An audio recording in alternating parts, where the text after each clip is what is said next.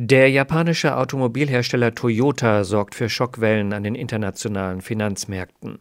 Wegen der dramatischen Lieferengpässe bei Bauteilen und Speicherchips will der Branchenprimus seine Produktion im September um 40 Prozent drosseln. 14 Standorte seien betroffen. Bei über 360.000 Neufahrzeugen verzögert sich die Auslieferung, teilte der weltweit größte Autobauer mit.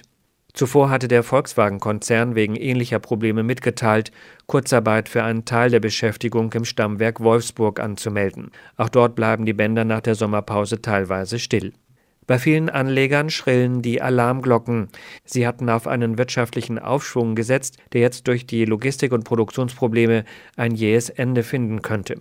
Das Problem verschärft sich noch durch die sich rasant ausbreitende Delta-Variante des Coronavirus. Experten erwarten, dass auch auf Deutschland eine vierte Corona-Welle zurollt.